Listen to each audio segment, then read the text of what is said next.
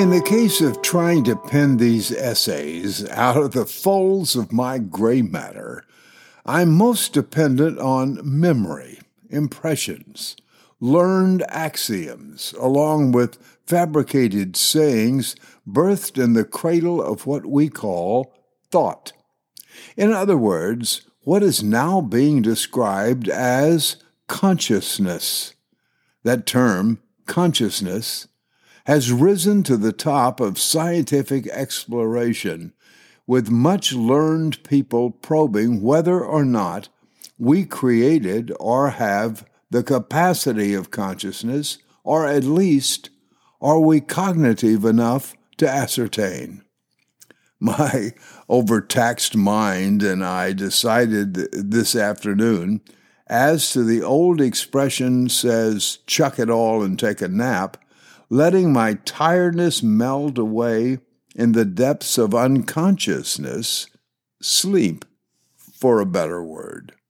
Ah, to sleep, perchance to dream, was my sole desire this afternoon.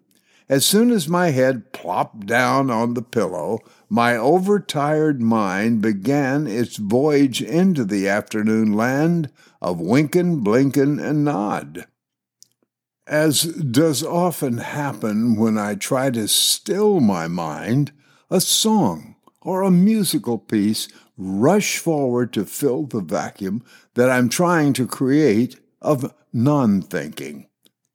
Fill the void with the comfort of music, music real or imagined, played across my thinking and, in most cases, taking me back to wonderful and pleasurable places remembered by tones, notes, and phrases. Music can soothe the savage beast, an on often quoted line from the poet William Congreve's The Mourning Bride in the 1600s, but true today more than ever if we allow it to work its magic. As I alluded to earlier, I am the sum total of all of the experiences collected over the years, a total of the impressions made on me by wonderful folks that I've had the pleasure of knowing, not only knowing, but being taught by, influenced by, and absorbed by their willingness to share with me the essence of the things that made them special. And special they were, and still are. You don't have to spend much time around me to realize how impactful my association with the great composer and friend Henry Mancini was and continues to be in my life. If there is a score to the motion picture of Jim MacKrell's Time on Earth, it would be rich with the music of Mancini. What a joy it was each day spent with him, living a dream he provided for me by offering me a job with his company in Hollywood, and his never ending encouragement to reach for the fulfillment of my dreams. If there was one overriding theme to the music of my life, he provided it. And the theme was Go for it, Jimmo, you can do it.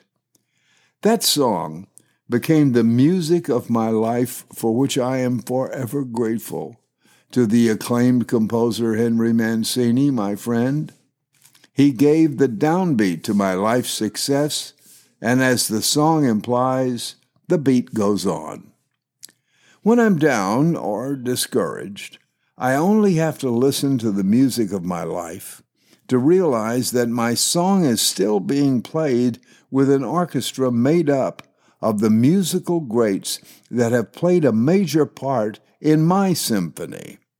The great Chet Atkins is there, along with Dave Pell, saxophonist extraordinaire, Pat Williams, Johnny Mathis, Lou Rawls, and who would ever forget H.B. Barnum?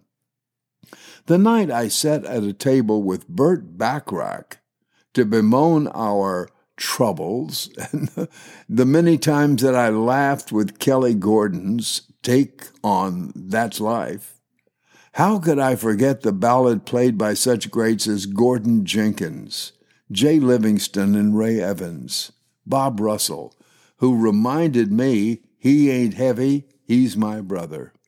Jerry Fuller's hit list that extends over the decades. The time spent with Ron Bledsoe and our mutual friend Mac Davis. And who could leave out the poet laureate of America, Johnny Mercer?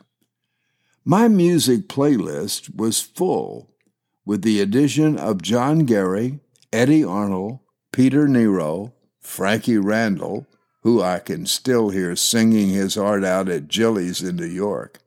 And in keeping with this musical program, I will never forget being with my wife Kathy at Western Studios in Hollywood when the one and only Jimmy Durante crooned, He ain't heavy, he's my brother. Sitting in Bobby Troup's living room as he played piano to the lyrical sounds of his wife Julie London's great smoky voice. Here I go again, hastening with my mind's memory all of the tunes and songs that are so deeply embedded in my life. Music can truly soothe the savage beast. It can calm the wildest waves on the sea of our experiences, shine a light on the darkened path we tread upon, open windows in a gloomy room to let the light of our lives shine in. As I write this, I'm listening to probably one of the most beautiful classical pieces I've ever heard Dvorak's Symphony for Oboe, English Horn, and Clarinet. The sounds are so otherworldly that if I let them, they transport me to a realm oft described by theologians as well as playwrights, as heavenly. But, as is the case, this far, I'm concerned that I must remain earthly focused by my heavenly thoughts.